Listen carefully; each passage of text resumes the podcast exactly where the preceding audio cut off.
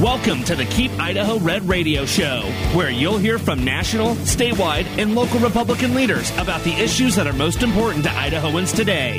Now, please welcome Tom Luna and Vic Miller. Welcome back to another episode of Keep Idaho Red Radio with Tom Luna and Vic Miller. And uh, Vic, we have a great show, um, and we have a couple guests here visiting the Capitol here in Boise.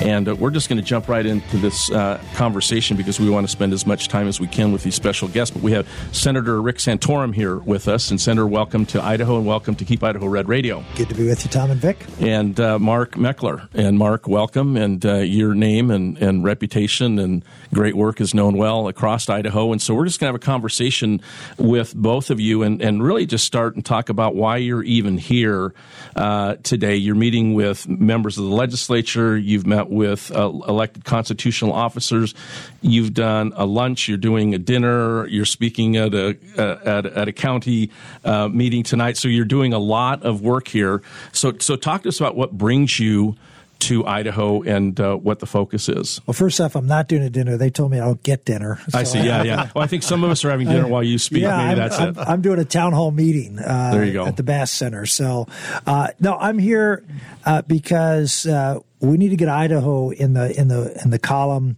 of calling for a convention of states to limit the power and scope of the federal government and to um, to have term limits on federal office holders and um, and limit the uh, the spending of the federal government. That's uh, that's really the the emphasis emphasis behind what we're trying impetus behind what we're trying to do. And uh, if you think about Idaho, it's a state that I sort of scratch my head. 19 states, including Arizona and Texas, Florida, have passed this uh, this resolution, but Idaho has yet to do so. And uh, you, you think of conservative states, you think yeah. Idaho's be up there among them. Utah's passed it, um, but not, not, for some reason not the state of Idaho. So we're up here to, to convince the legislators to uh, to step in their rightful role of the power that the founders gave them in the Constitution, in Article 5 of the Constitution, to have a convention to propose amendments to limit the power of the federal government. that's what that's why it was put in there. It's now time for them Article to use 5. That, Article 5. Yeah, and so um, just so the folks know, uh, this is uh, this is a movement. You said 19 states have already signed on. It takes 34, Correct. I guess, to trigger the the, the fifth um, two thirds uh, Article 5, two thirds. Uh, but you're, I mean, the people that are supporting this are well known here in Idaho as as conservative Republicans. Uh, Mike Huckabee, Sean Hannity, uh, Jim DeMint, Ben Carson, uh, Marco Rubio. I could go on and on. Right, Ben Shapiro. So these are well known people. They've done their homework and they support this. Yeah, these are serious people who yes. are serious conservatives, and you know, governors like Greg Abbott and, and Ron DeSantis uh, have are, are very strong supporters. So this is not something that that is by any means a uh, uh, you know out of the ordinary type of thing. I understand conservatives when they hear of a new idea, the first reaction is no, yeah. right? Because it's new.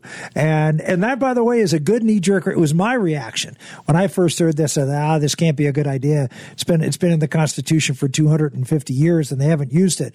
Well, the reason we haven't used it is because well, we haven't been a national debt at 100% of our GDP. This is the first time this has happened. We haven't seen authoritarian use of power like we've seen of presidents, frankly, of both parties. Uh, we haven't seen this, this, this centralization of power in Washington, D.C. And we've reached a point where uh, our liberty is at stake and the and the economic stability of our country is at stake, and we need people to grab back control of of this runaway train that is Washington D.C. We're here uh, on Red uh, Keep Idaho Red Radio, and we're with uh, Mark Meckler, who is the president of Citizens for Self Governance and Convention of Sta- uh, Convention of States Action, and we're here with Senator. Uh, Rick Santorum. So we're just grateful to have you.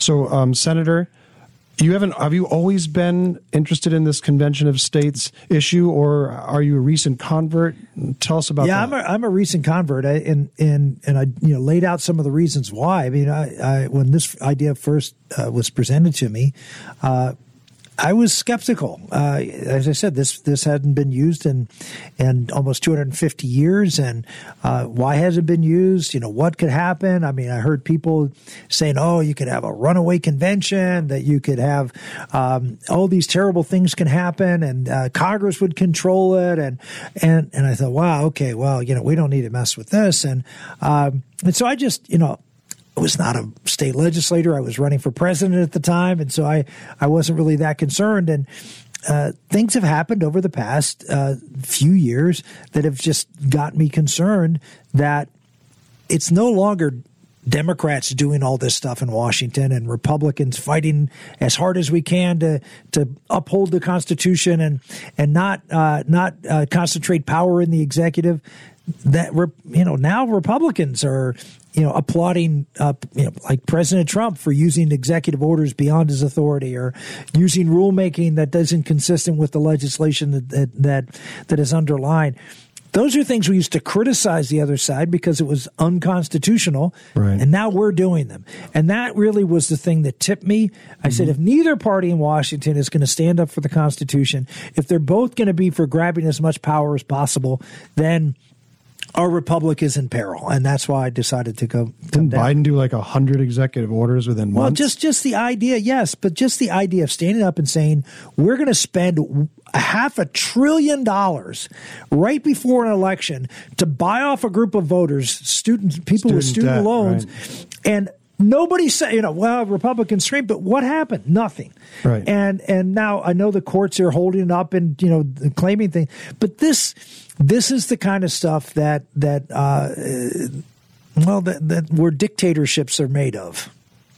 Well, um, we're here with Mark Meckler as well. So, Mark, um, Senator Santorum just mentioned the runaway convention. So, what what would that look like, and what are the boundaries around that that it wouldn't actually happen? Right. So this is the most common objection we hear. We hear from folks on the right, a few folks on the right, and uh, you also hear from the left.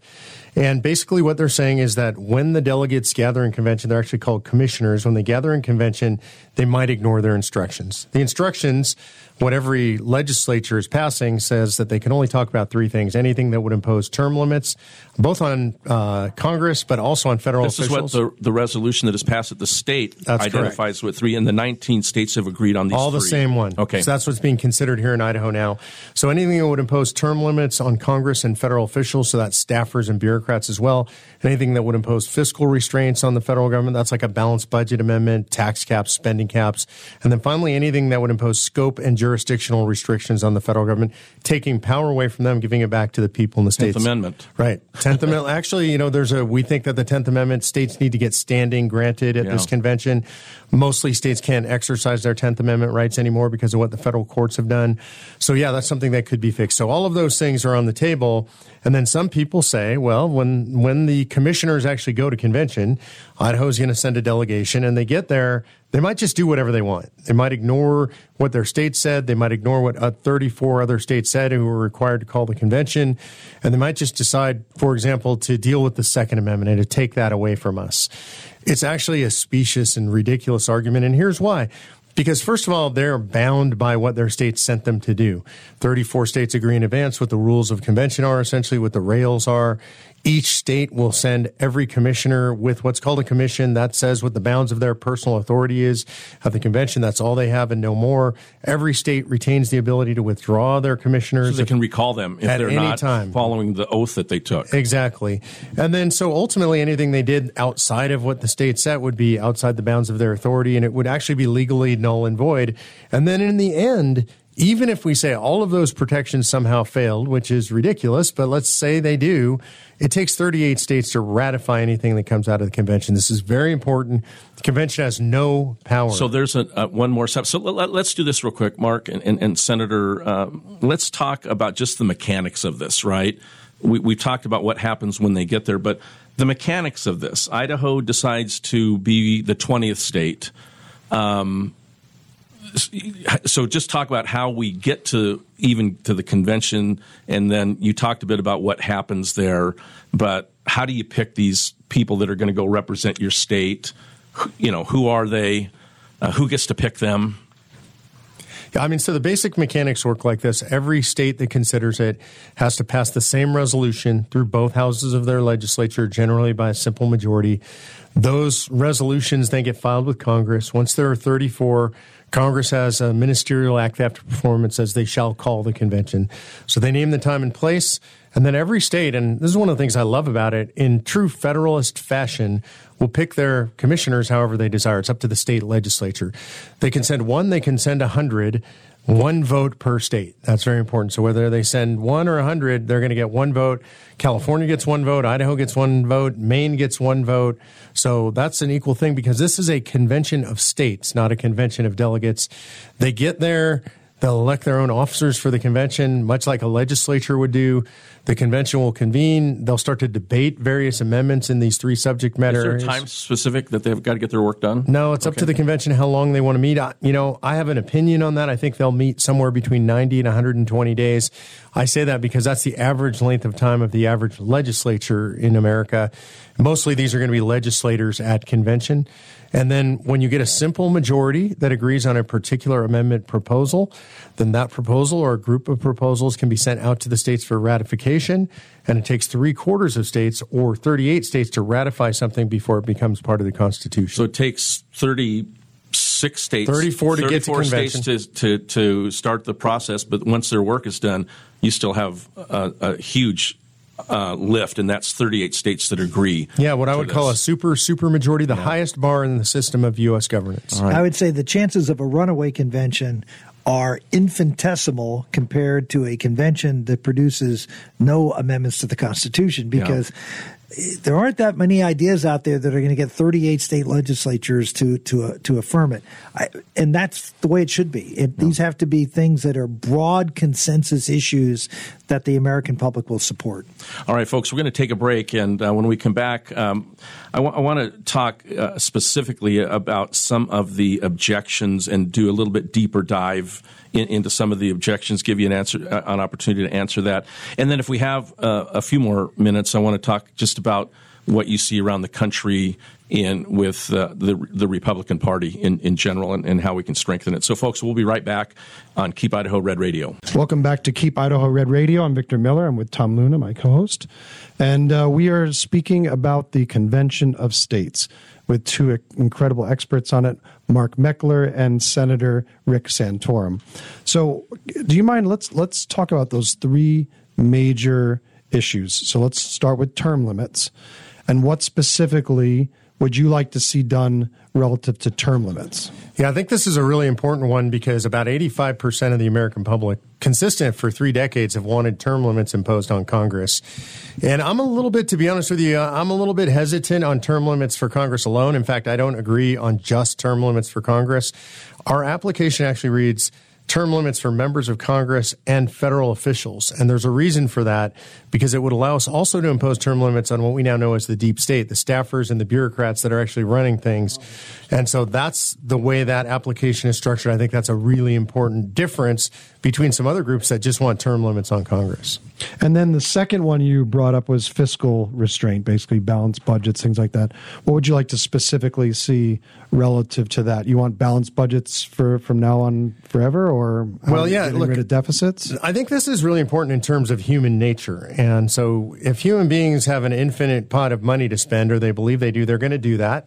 Human beings don't like to be forced to make very difficult decisions. And so, how to balance the budget, that's a very difficult decision. So, the way we're going to force people in Washington, D.C. to balance the budget is we're going to put in a constitutional amendment that says that.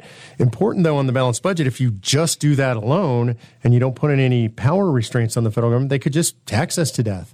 Or they could impose unfunded mandates on the states, right? And just say, you're going to do this program, you're going to raise the taxes for it, we're going to tell you how to do it. Yeah, there's two ways to balance the budget, right? You can raise revenue or you can cut. Yeah, or. Or you can drive it to the states, drive all the programs to the states, and make them spend all this money. So, what we want to do is make sure that we, if we impose a balanced budget amendment, we also have power restrictions saying no unfunded mandates. You can't just raise taxes; you need tax caps and spending caps. Uh, Senator, you, you, you served uh, two terms in the Senate, a couple terms in Congress. Um, when you look at what's happened to entitlements, even since you've left office, right? How do you how do you balance a budget if they're not willing to look at entitlements. You can't. I mean, the entitlements in America today are uh, closing in on 70% of the budget. So um, eh, you simply can't. They, and they're continuing to grow. Um, I, the, the hard thing is when it comes to entitlement. This is something I learned when I was in uh, was in Congress, which is you can't take once an entitlement's granted, it's almost impossible to get rid of it. And that's why you have to be very careful about adding these entitlement programs. The one we were able to get rid of that I was the author of in when in the Senate was welfare welfare reform. But even there, um, you know, we got rid of an entitlement and we turned it into a block grant program, uh, and it was very very successful. But initially, we didn't cut any funds uh, because we knew that you know, this would have to be done gradually over time. And so what we did is we we put all this money in, and then then we just didn't increase it. We just fixed it for it's now almost 30 years. Yeah. And, uh, and it, it worked, uh, but it's it's a long process to get this behemoth under control. The problem is, is you know entitlements are very very popular. Yeah. Social Security is a popular program. Medicare is a popular program. Medicaid not so much, but it's it's a it's a real challenge and they won't do it unless they have to. What, what, did Axl Rose say? You can have anything you want as long as you don't take it from me. That's kind of the attitude, right? Exactly. Yep. That that political philosopher, right? Axl Rose. Yeah. I, uh, I wanted to circle back to term limits and just make it clear when we're talking about term limits. Um, uh, th- this is at the federal level. It, yes. it, it's not state legislatures. No. That's still a decision that That's would be the made. purview at, of the yeah. state legislature. Yeah. yeah. and and as Mark mentioned, the real key is uh, you're someone who worked the administration. How easy is it to get folks who are permanent civil service folks who are buried into the bureaucracy to number one work, and number two do what the president and the, No. and the leadership wants to do? I'm glad you brought that up. When I worked back there for a couple of years as an appointee, uh, it, it became clear to me that there was a, a group of people there, staff and support.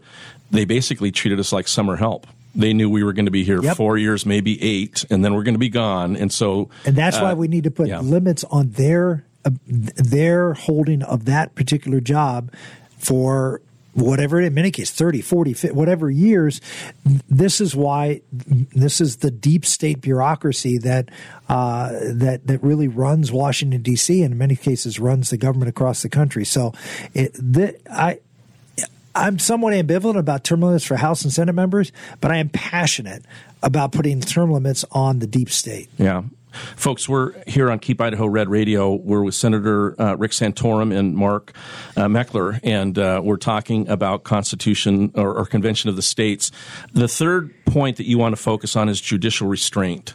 So let's talk. Obviously, we've seen examples of non-restraint, but let's talk uh, about what that would drill down a bit as to what that would look like, what kind of sideboards would be created, and what the what the result of uh, passing that amendment would well, be. well, the, yeah. The the third the, the third area is a restraint on the federal government's jurisdiction and power, and so you know one of those could be uh, an, uh, the issue of judicial restraint.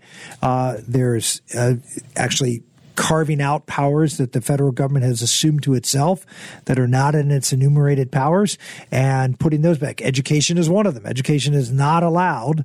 Uh, it is a state and local function, but the federal government is certainly taken over in many respects. So judicial restate's another one. I mean, some people have said, you know, Mar- Marbury versus Madison. Uh, you know, where where does the where does the where does the court come in and and sort of ex, uh, exalting itself uh, above the other branches of government? You know. That's a tough question as to how you'd have a constitutional amendment that would deal with that.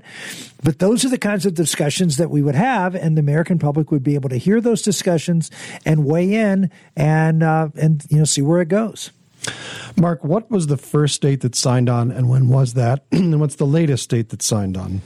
So the very first state was Georgia. I love those guys. Really proud of them. Uh, Alaska was not far behind. In Florida, they were the very early adopters. And what years was that? Or Uh, that goes back to 2013. 2013. And so those were my early adopter states. And then the last state, gosh, what was our last state last year, Rick? West I- Virginia. West Virginia was last. So we Oh wait, take it back. No, South Carolina was last. okay, so we had four states last year. they were right close to each other, but South Carolina was the last one. So do you see any other larger issues like this that if you do if you if if this was already done and Right. you'd already had your convention of states and you're starting another, you know, starting it up again, saying, here's the next three problems that we've got. Do you see any of those that are particularly that know, have caught your eye, or you think that you know in ten years since you've been doing this, I, have I now would, come to the I would forefront? make the argument. I, I, I would have a convention of states, unless we learn something from the first one, and we obviously very well may. Uh, but I think having a convention of states that does this again, uh, any any, I don't see any reason to. Uh, to go into other areas, I think these three areas, and maybe we get term limits, and so you don't have to do that. But uh, to me, the most important issue is the fiscal and and the and the amount of power that the federal government has accumulated to itself. That needs to be something that we need to revisit because in between the first convention and the next one, the federal government will again try to grab more Yeah, power. yeah. And so you just have to be able to react to that. I, you know, I've said this and I've been criticized for saying it by some of the folks on the far, far right. You know, oh, Santorum wants to have a convention of states every 10 years. Well, if that's necessary, heck yes. Yeah. I mean, if we're losing the country, if you know we're now at 200 percent of GDP, we better, you know, uh, uh, debt. We better start. We better come back and do it again. Yeah, Senator. Um, I, I just want to remind folks that this power, this opportunity, is in the Constitution that was written by the founding five. fathers. Right? Yeah. They saw a, a a need to give states the ability They- to do this. Remember, they thought the states were at the top of the food chain. Remember, states Yeah. used to appoint United States senators. The state legislatures did, and and so they had a, the power to control Washington through the United States Senate. That power was stripped away from the states. It's the reason that in 1913.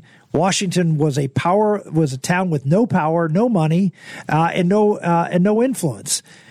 And after the Senate became uh, uh, elected by the people, it exploded Yeah. and continues to explode. And so this is really just a remedy, a structural change that the people through their state legislatures made to let out open Pandora's box. This is an opportunity for the legislature to say, okay, you guys made a mistake, my opinion, made a mistake when doing so. You're never going to change that. You're not going to, you know, take Yeah. back popular election of senators. Now we have to put other controls in place because the control that was put in place to keep Washington small, to stop the power grab, has been was removed hundred years ago, and it's time to time to do something about it. Senator, I want to I want to just take one more minute. Um, this seems like an opportunity to rally and unite a party that is struggling to unite. These three issues that are identified here are founding core principles. core principles. We just saw at the RNC, you know, uh, you know, uh, some contention in electing leadership. Uh, um, I'm a former party chair here in Idaho. I see this need to unite as you travel around the country, as you work with these states that have adopted this recently, you know, talk about what you see and how you, um, well, do you see this as a unifying opportunity? Yeah, in most states, 90 plus percent of the Republicans support us. There, there are always a few, mostly um, uh, on the sort of the fringe folks who, uh, who simply don't trust anybody to do anything and and and would rather. Um, uh, would rather do nothing uh, in the face of the danger that confronts us than step out there and take any risk. And uh, as I say to every one of them, I sure am glad you weren't here in 1776 because we'd be, we'd be still in, we'd be singing "God Save the King." Yeah, there you go. Uh, and and you know people need to stand up and fight when when your liberty's at stake. It is clearly at stake here, and the luckily the vast majority of Republicans and conservatives are on board. Well, thanks for being here, and what an honor, uh, folks. We've had an opportunity to uh, visit with Senator Rick Santorum and uh, Mark Meckler and talk about this important issue. Uh, we'll invite you back and get updates, especially as we make progress here in Idaho and as we see this move uh, uh, around the around the country. So, thank you for being on Thanks, Keep Tom. Idaho Red Radio. Thank Hey, you. God bless you guys, and thanks for keeping Idaho red. You bet. folks. We'll be back.